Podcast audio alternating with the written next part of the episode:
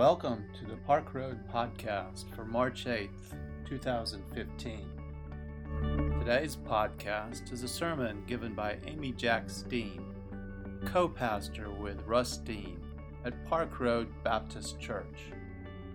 Her sermon this morning is entitled The Waymaker.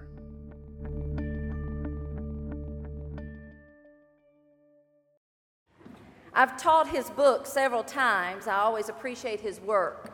In his book, Meeting Jesus Again for the First Time, Marcus Borg takes a look at the historical Jesus. I began teaching that book the same way each time. Before anybody read a word of the book, I made sure that the whiteboard in the classroom was clear. And I asked the class to tell me everything they knew about Jesus. The board that covered the expanse of the wall was soon filled. I think we surprised each other how well we knew Jesus. Some of us were actually listening and paying attention in Sunday school for all those years.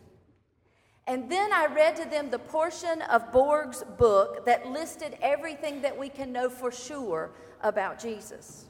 Now, let me pause and say that Borg and some other folks from the Jesus Seminar movement have a decidedly more liberal approach to the interpretation of Scripture, but they have studied.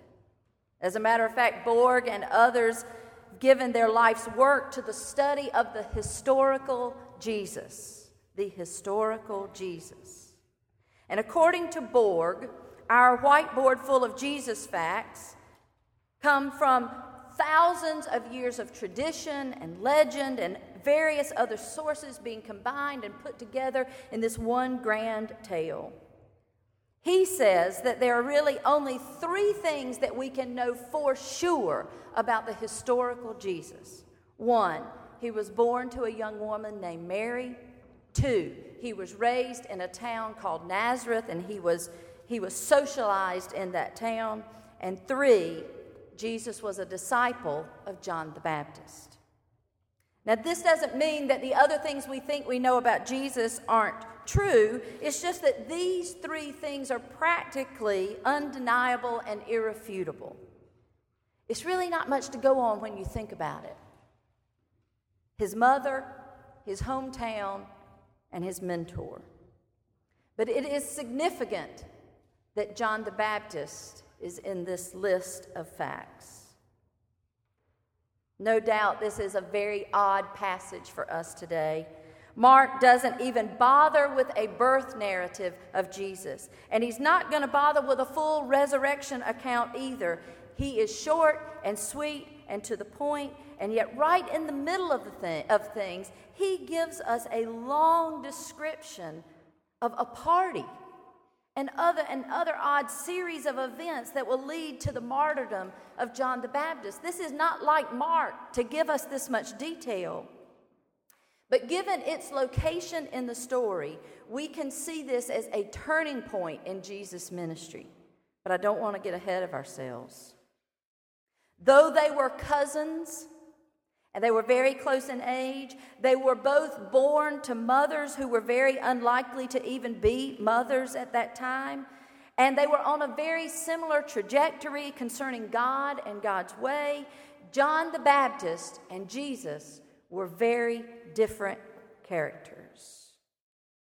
We lose sight of the fact that John had a bigger personality, a more strident approach, and perhaps a more unique methodology. In their day, before John's head was handed over to a ruthless woman, John was more popular than Jesus. That isn't just crazy, wacky stuff. Everybody agrees with that. John was more popular than Jesus. Jesus got his start as a disciple of John the Baptist. He even showed up at a riverside baptism of John's and asked to be dunked by him. John tried to make it clear his job was to pave the way and clear the path for Jesus. John's role was to prepare the way. He announced that there would be one that would follow him who would be the real one. But I'm guessing that most folks got really confused about that and just latched on to anybody that they could. So John had a huge following himself. The early Christians saw it as their main job to follow Jesus, to follow Jesus' way. And so they became known as followers of the way long before they were known as Christians. I've often said, I wish we were still called that. I wish we were called followers of the way, especially by the way Christians have so slammed the name Christian with their hateful, spewing rhetoric so many times. But after this week of thinking about and studying about John the Baptizer, I've thought that perhaps an even better label might be Waymaker. That's what John the Baptist was. He was a waymaker for Jesus. And I've decided that that's what I want to be. I want to be a waymaker. I've always thought of myself as a follower of Jesus. But now I'm wondering if I should learn to see myself as one that goes before him and doesn't hide behind him. I think sometimes when we follow, we just hide.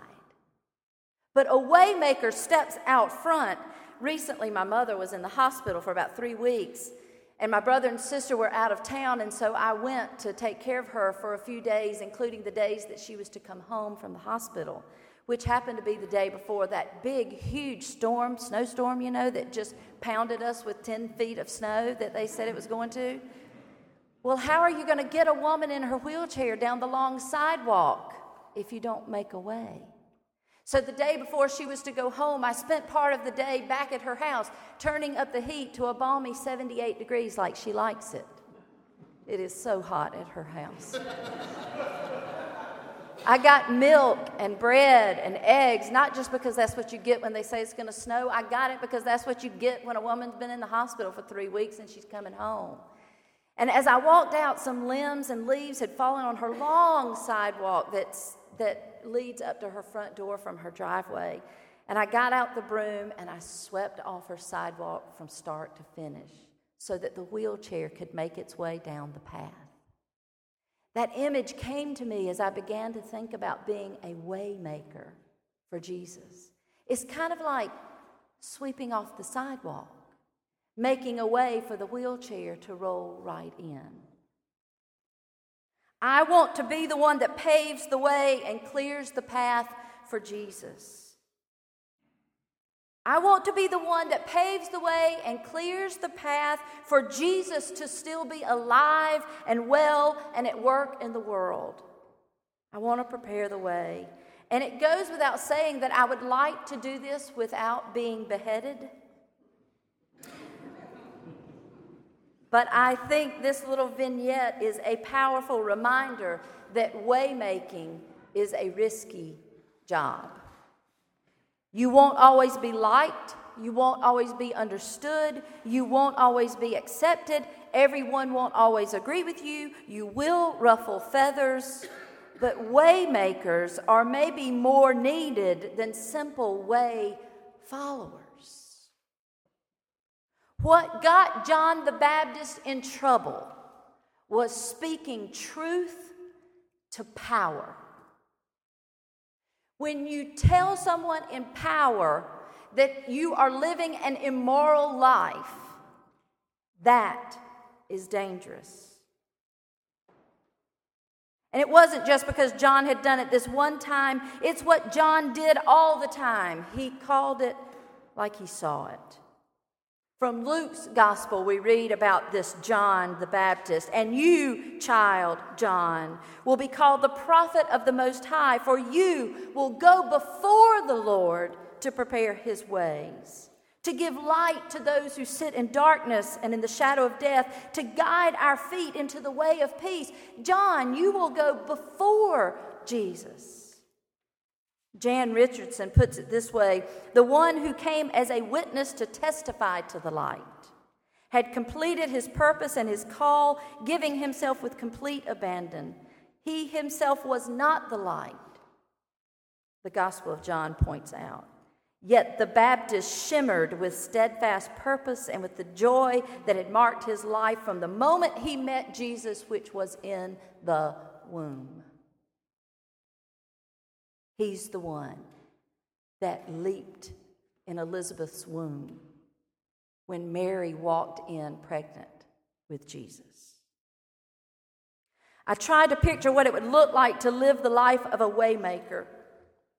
If John's job was to clear the path for Jesus, and if we've come to understand that each and every person holds a divine spark within them, and if we are to believe the passage from Matthew's gospel that talks about feeding the hungry and clothing the naked and visiting the people in prison, and that each and every time we do this, it is as if we have done it unto Jesus himself, then logic would tell us that being a waymaker today will require us to clear the path for those whose lives are cluttered, as if those people were Jesus.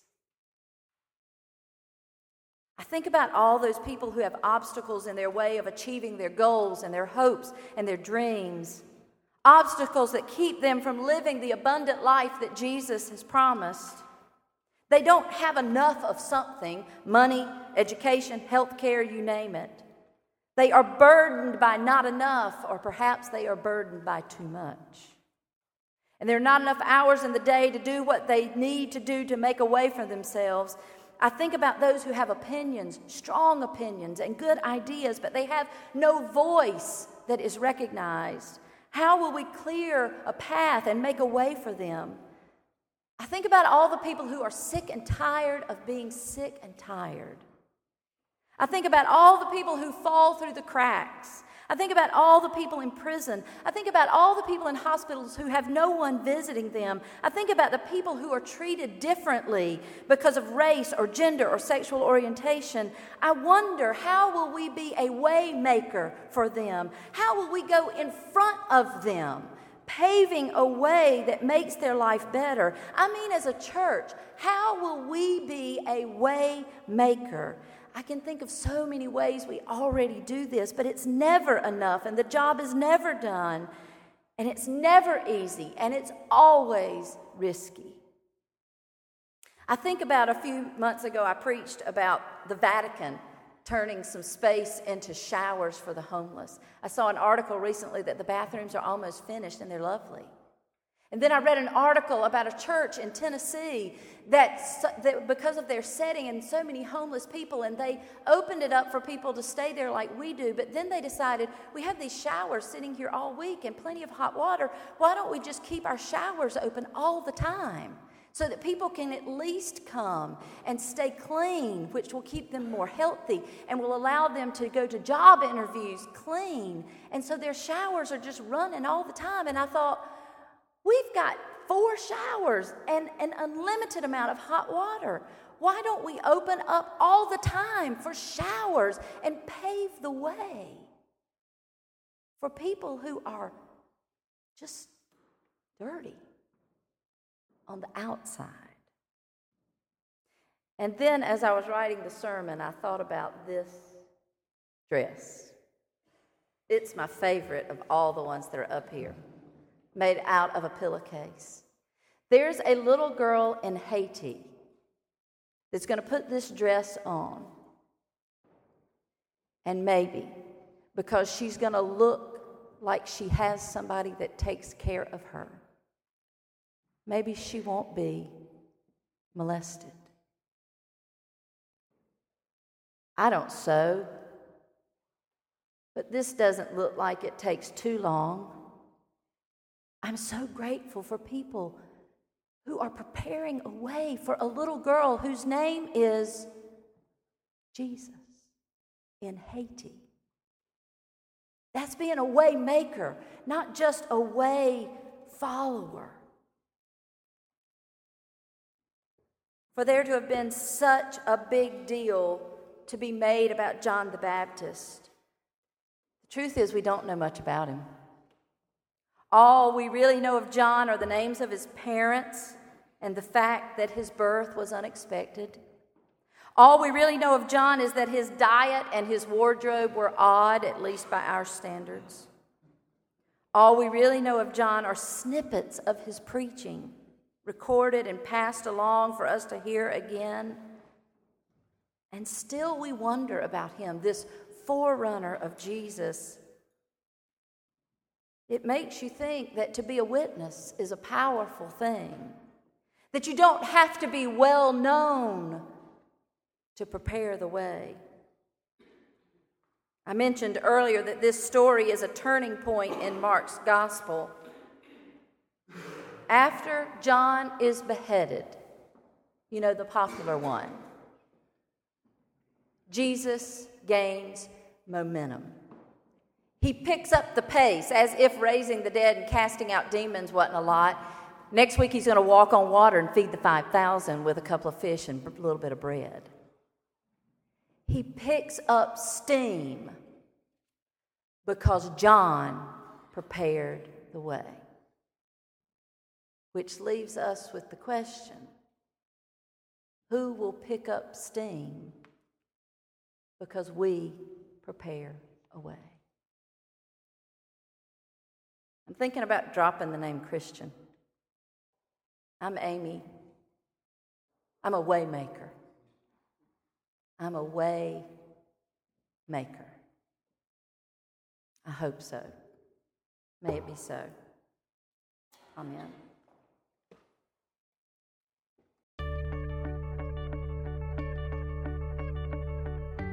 Thanks for listening today. We invite you to learn more about Park Road at parkroadbaptist.org. Park Road is a progressive faith community located in Charlotte, North Carolina encouraging independent thought, community service, social justice, and interfaith understanding. Grace and peace to you.